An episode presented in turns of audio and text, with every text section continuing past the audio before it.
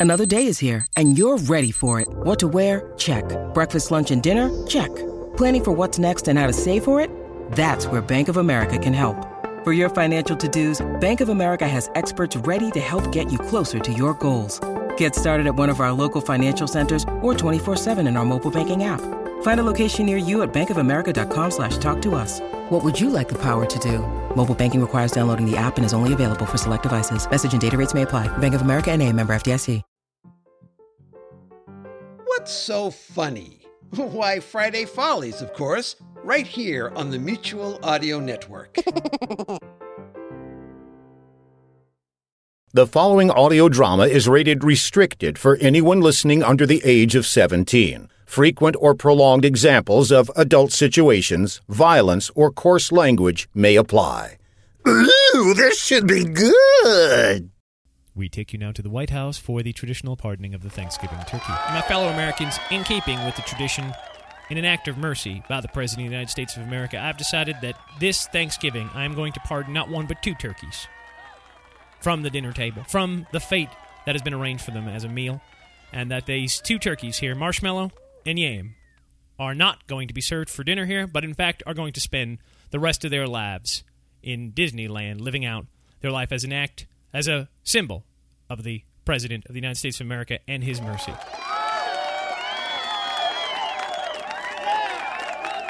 And I would like to say that I am also going to clear them of any future ethical or financial wrongdoings. Uh, Mr. President, Mr. President, um, th- those those are turkeys, are they? Well, yes, of course they are. Well, they're awfully big, aren't they? I mean, you know, they they're huge. They've they got to be at least six feet tall each. Well, it just goes to show you how uh, enterprising the American farmer can be. Poultry farmers out here fighting Asian flu and uh, all that that kind of stuff. And and uh, these uh, these turkeys are. Clearly, just uh, very, very healthy, uh, uh, well fed. Yeah, Mr. and, uh, President, the, those two look suspiciously like Bill Frist and Tom DeLay in turkey costumes. Uh, that'd be absolutely silly. Don't be ridiculous. Uh, you know, I'm feeling so generous, ladies and gentlemen. I think I'm going to pardon a few more turkeys here. Uh, Bring them up, boys. Uh, here's uh, Turkey uh, Turdberry. Here's, he's pardoned. And uh, Oh, come on. and this one here, Scooter. Yeah, we're pardoning him of Hey. any future ethical violations and anything that the ethics panel might discover. Mr. Uh, we got any more President. turkeys over there that we could uh, clear? Come on, just bring them over here. And just, uh, I- I'm feeling really, really generous to things. I have a lot to be thankful for. You know. Oh, in- for in God's sake. Oh, look, here's uh, Turkey Abramoff. Uh, Barry, and he's pardoned. And uh, who else have we got over there? Just bring them, line them up here, boys. Just bring them on up here. Got a whole bunch of turkey pardons. Boy, Disneyland. November 24th, 2005, Thanksgiving Day. Cheney, You're experiencing Dick, technical Dick, difficulties. and, uh, Please stand who by. Uh, gotta just bring them on up here. I'll be passing out some uh, contracts too while I'm at it. gobble, gobble.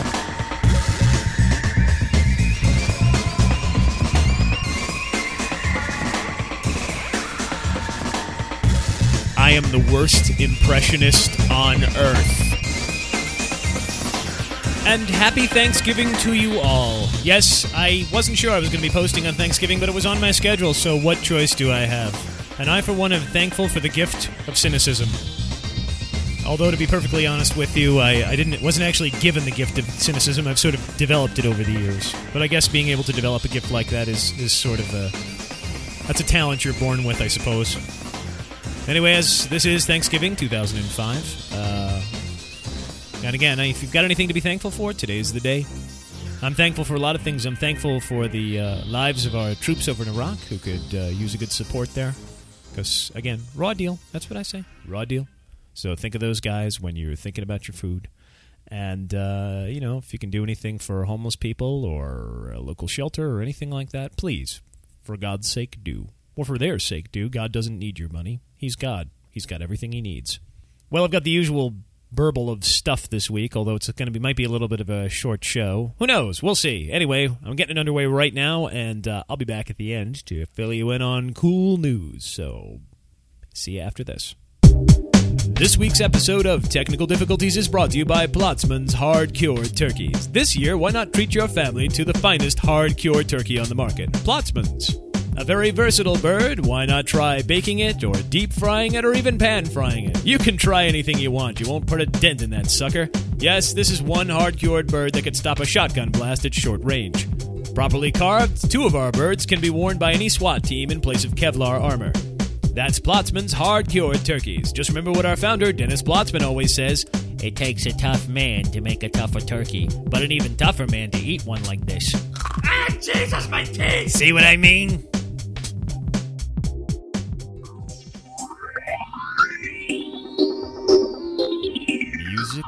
Comes to you from off the beaten path. This is Lost Tracks with your host, Lake Hammond. Hello and welcome back once again to Lost Tracks. I'm Lake Hammond. With me in the studio today is a up and coming star on the hip hop scene. Uh, what would you call yourself? Would you say you were an up and coming star? Um, no, no, I wouldn't. Alrighty. If in the uh, studio with me today is Breon Ellison, uh, aka MC Eeyore. Hello. How you doing? Now you have kind of a unique take on the whole hip hop scene, don't you? You you come at it from a sort of a little bit, a little bit of a niche market, don't you? Yeah, I guess you could say so. Like I'm I'm the world's only um, severely clinically depressed rapper. Now you uh, first came onto the scene about a year ago when you were in an amateur uh, hip hop contest sponsored by Vibe magazine, and you took an award, I believe. Well, my doctor had me starting to write, you know, raps just to deal with my therapy so I uh, tried out at the competition about a year ago, and well, I didn't so much win an award. They they gave me an honorable honorable mention. Well, it wasn't even an honorable mention. They just they wrote most pathetic MC on a paper plate and gave it to me. That's um, kind of harsh. I probably just deserved it. Yeah. Anyway, I believe you have a new CD out, isn't that right? Yeah, it just came out last week. Yes, from Def Scope Records. It's called uh, MC Eeyore Down in the Mouth. Yeah, that, that's it. Well, it's got to be a point of pride for you that you actually managed to do an entire CD, isn't it? Well, it was initially until I noticed on the back label of the CD, if you look there, it says Def Scope Comedy Records. Does it? Oh, look, yeah, there it does. There it is. Yeah, they they think I'm hilarious. So, um, um, how uh, how long did it take to make this record? Almost two and a half years. It probably would have been shorter, except for the suicide attempts. Really, you you tried to kill yourself while making the record? Yeah. Uh, well, sort of. They weren't really active suicide attempts. I just sort of stand in there in the studio and hope I would die. Yeah. Anyway, we're gonna play the title track off your CD right now. This is MC Eeyore, and uh, the title track from the CD, Down in the Mouth. Yo, could you turn my mic up? My mic, could you turn it up? Hey, where you going? Hey, don't leave me all alone in the studio. Never mind. I'll do it myself. You ever have the courage to fight? Well, I don't. No. Did you ever see your name in the lights? Not me. Well, it's a uh-uh. damn shame. Got nobody to blame. Got no game. And even sucker MCs always telling me that I'm lame. Chump. Everybody stick clear here when your rhymes are inferior. Even Vanilla Ice could probably own my posterior. Uh-huh. My homies and prospects always heading south. Yeah. That's why I wake up every morning feeling down in the mouth. Yeah. yo, damn, I'm the saddest of the sucker MCs. down in the mouth. Damn, I'm the saddest of the sucker MCs. down in the mouth. You're not going to play the whole song. No, I think we've established that you're pretty much a pathetic moron, so um, why don't you just leave now? Okay. We'll be right back after this. And now, Technical Difficulties proudly presents Thanksgiving Stories Special!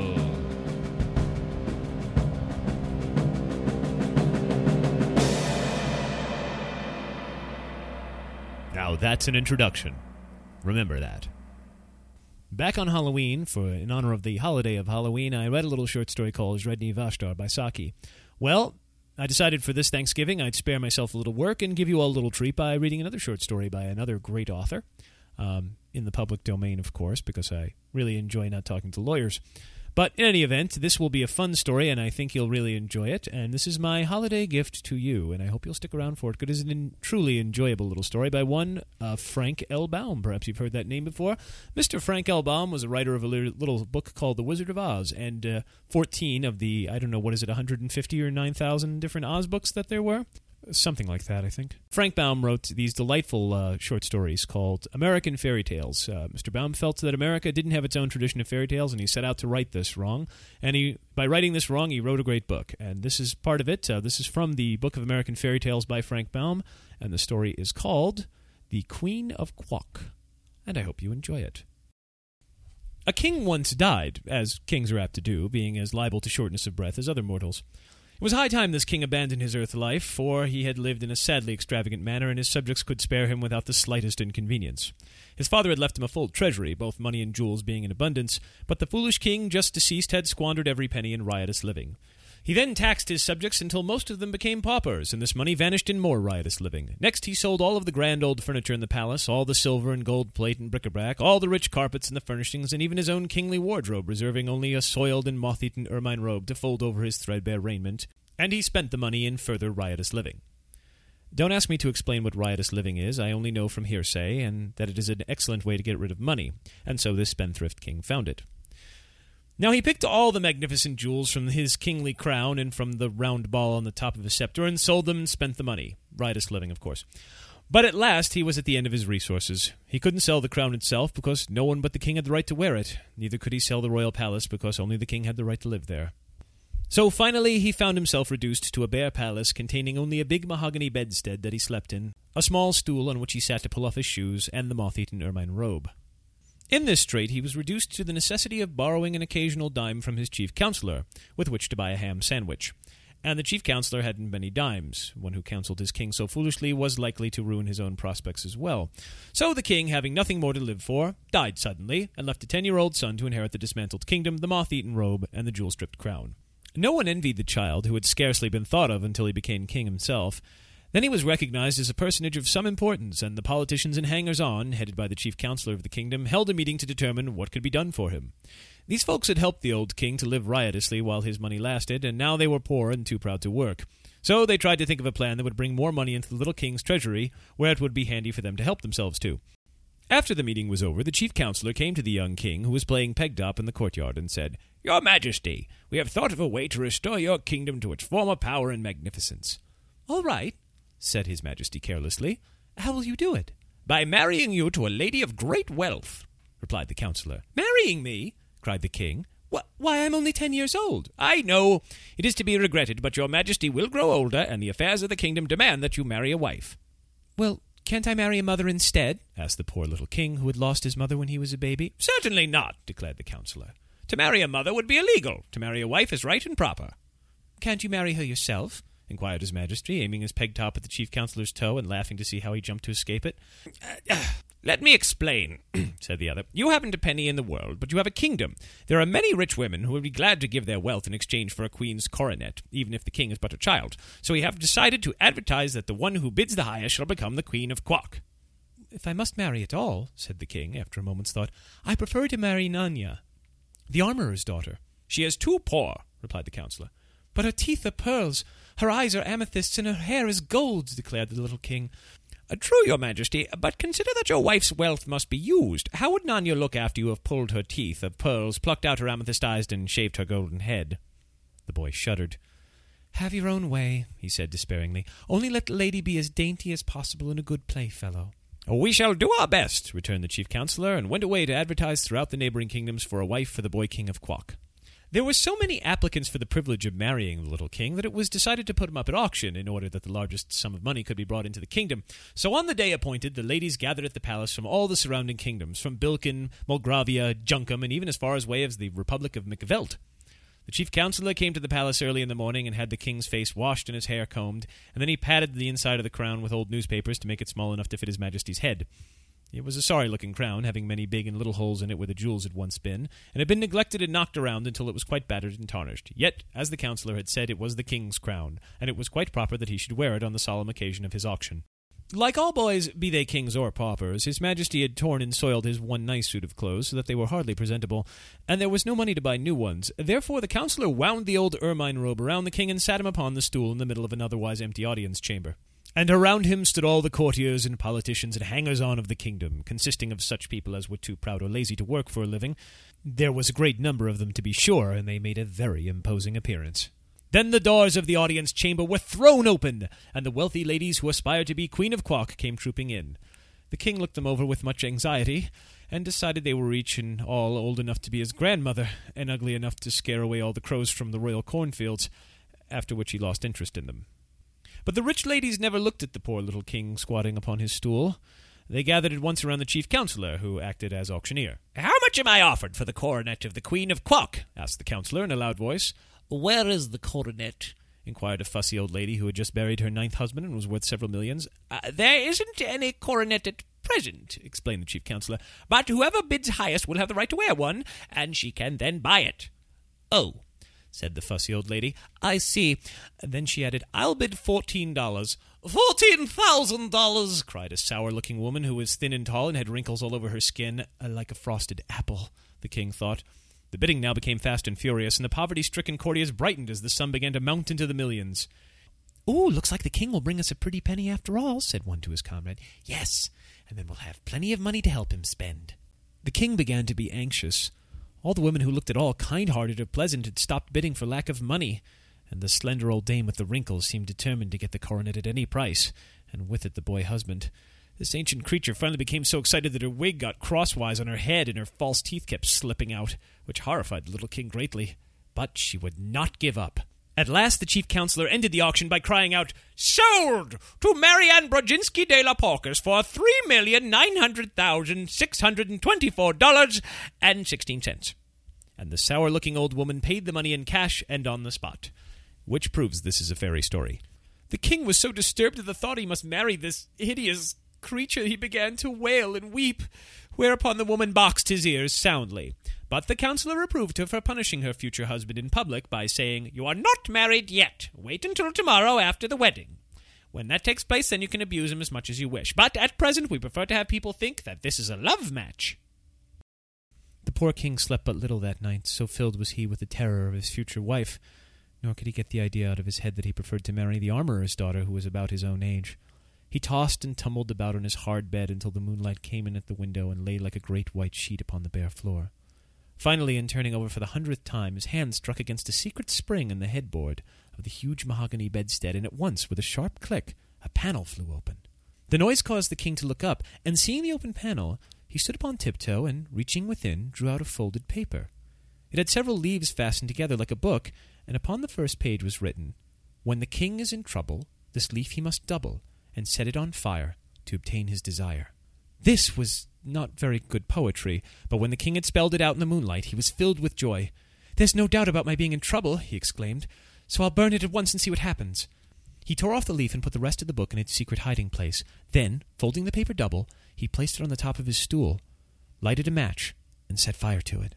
It made a horrid smudge for so small a paper, and the king sat on the edge of his bed and watched it eagerly. When the smoke cleared away, he was surprised to see sitting upon a stool a little round man who, with folded arms and crossed legs, sat calmly facing the king and smoking a black briar-wood pipe. Well, here I am, he said. So I see, replied the little king. But how did you get here? Didn't you burn the paper? demanded the round man by way of answer. Yes, I did. Then you are in trouble, and I have come to get you out of it. I'm the slave of the royal bedstead. Oh, said the king. I didn't know there was one. Neither did your father, or he would not have been so foolish as to sell everything he had for money. By the way, it's lucky for you he did not sell the bedstead. Now, what do you want? I'm not sure what I want, replied the king, but I know what I don't want, and that is the old woman who's going to marry me. That's easy enough, said the slave of the royal bedstead. All you need to do is return her the money she paid the chief counselor and declare the match off. Don't be afraid. You're the king, and your word is law. You're right, said the majesty, but I am in great need of money. How am I going to live if the chief counselor returns to Mary Ann Brodzinski her millions? That's easy enough, answered the man, and putting his hand in his pocket, he drew out and tossed to the king an old fashioned leather purse. Keep that with you, and with it you will always be rich, for you can always take out of the purse as many twenty five cent silver pieces as you wish, one at a time. No matter how often you take one out, another will instantly appear to take its place within the purse. Oh, thank you, said the king gratefully. You have rendered me a rare favor, for now I shall have money for all my needs, and I will not be obliged to marry anyone. Thank you a thousand times. Don't mention it, answered the other, puffing his pipe slowly and watching the smoke curl in the moonlight. Such things are easy to me. Is that all you want? All I can think of just now, returned the king. Then please close the secret panel in the bedstead, said the man. The other leaves of the book may be of use to you some time. The boy stood upon the bed as before, and, reaching up, closed the openings that no one else could discover it, and then he turned to face his visitor, but the slave of the royal bedstead had disappeared. I guess I expected that, said His Majesty, yet I'm sorry he did not wait to say goodbye. With a lightened heart and a sense of great relief, the boy king placed the leather purse underneath his pillow and, climbing into bed, slept soundly until morning. When the sun rose, His Majesty rose also, refreshed and comforted, and the first thing he did was to send for the chief counselor. That mighty personage arrived in looking glum and unhappy, but the boy was too full of his own good fortune to notice it. Said he, I have decided not to marry anyone, for I have just come into a fortune of my own. Therefore I command you to return to that old woman the money she has paid you for the right to wear the coronet of the Queen of Quok, and make public declaration that the wedding will not take place. Hearing this, the counselor began to tremble, for he saw the young king had decided to reign in earnest, and he looked so guilty that his majesty inquired, Well, what is the matter now? Sire, replied the wretch in a shaking voice. I cannot return the woman her money, for I have lost it. Lost it? cried the king in mingled astonishment and anger. It's so, your majesty. On my way home from the auction last night, I stopped at a drugstore to get some potash lozenges for my throat, which was dry and hoarse with so much loud talking, and your majesty will admit that it was through my efforts that the woman was induced to pay such a great price. Well, Going into the drugstore, I carelessly left the package of money lying on the seat of my carriage, and when I came out again it was gone, nor was the thief anywhere to be seen. Did you call the police? asked the king. Yes, I I called, but they were all on the next block, and although they promised to search for the robber, I've little hope they will ever find him. The king sighed. Well, what shall we do now? he asked. I fear that you must marry Mary Ann Brodzinski, answered the chief counselor. Unless, indeed, you order the executioner to cut her head off. No, that would be wrong, declared the king. This woman must not be harmed, and it is just that we return her money, for I will not marry her under any circumstances. Hmm, is that private fortune you mentioned large enough to repay her? asked the counselor. Well, yes, said the king thoughtfully, but it will take some time to do it, and that shall be your task. Call the woman here. The counselor went in search of Mary Ann, who, when she heard she was not to become queen, but would receive her money back, flew into a violent passion and boxed the chief counselor's ears so viciously that they stung for nearly an hour. But she followed him into the king's audience chamber, where she demanded her money in a loud voice, claiming as well the interest due upon it overnight. The counselor has lost your money, said the boy king, but he shall pay you every penny out of my own private purse. I fear, however, you will be obliged to take it in small change. That does not matter.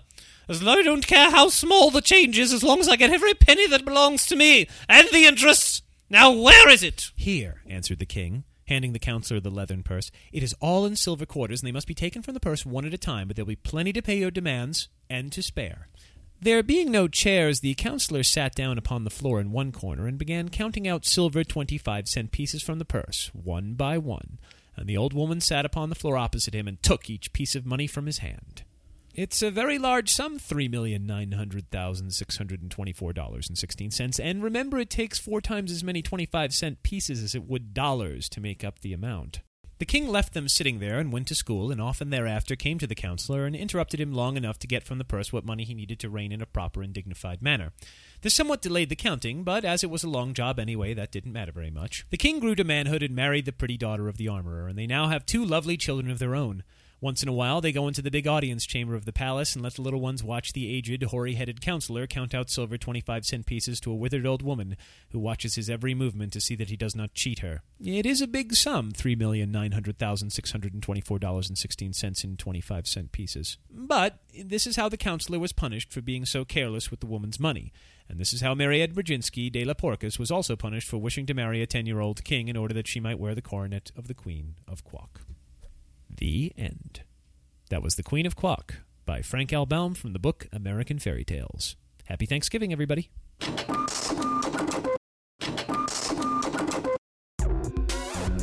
Well, that brings me to another uh, technical difficulties ending, and that one for Thanksgiving.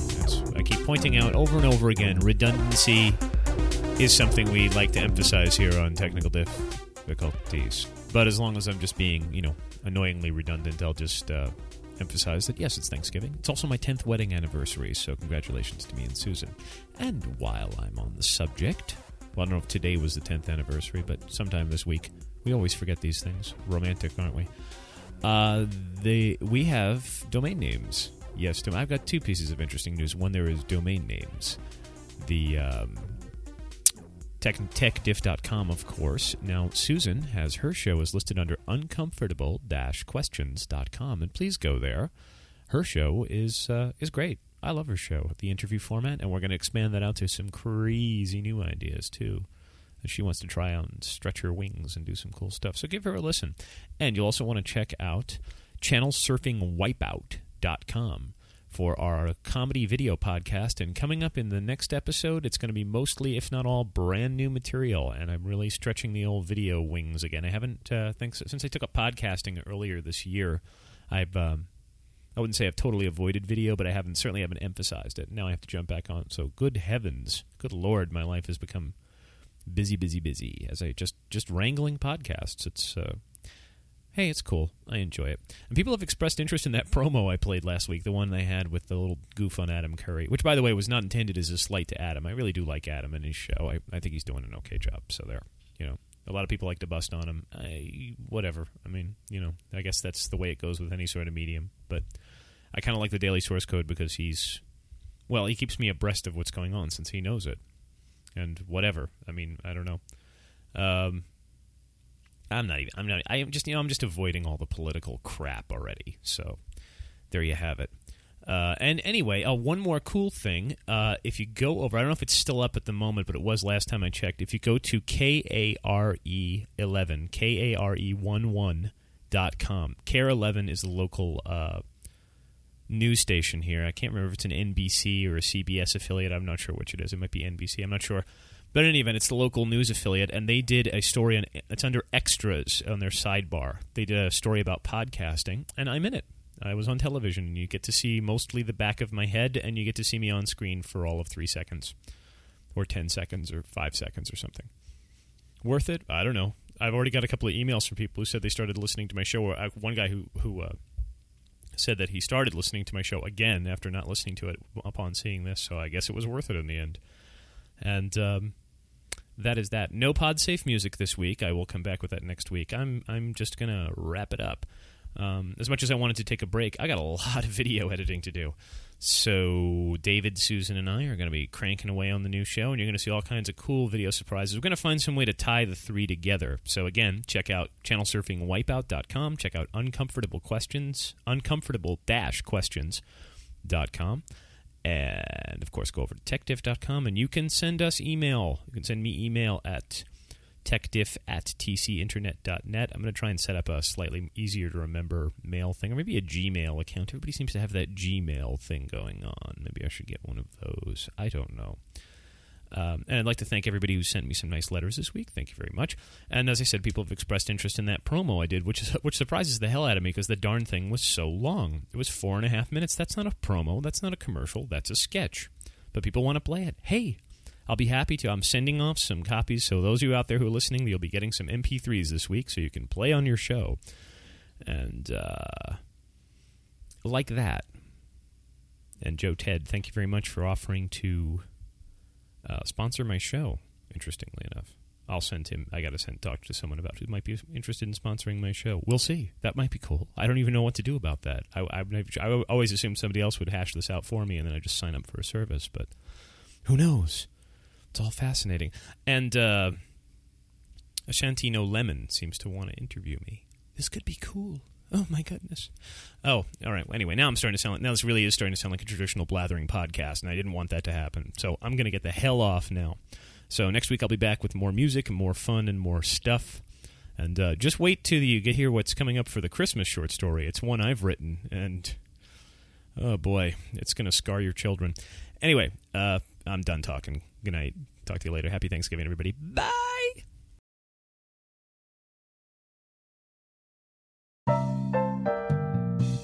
The Mutual Audio Drama Network, where we listen and imagine together.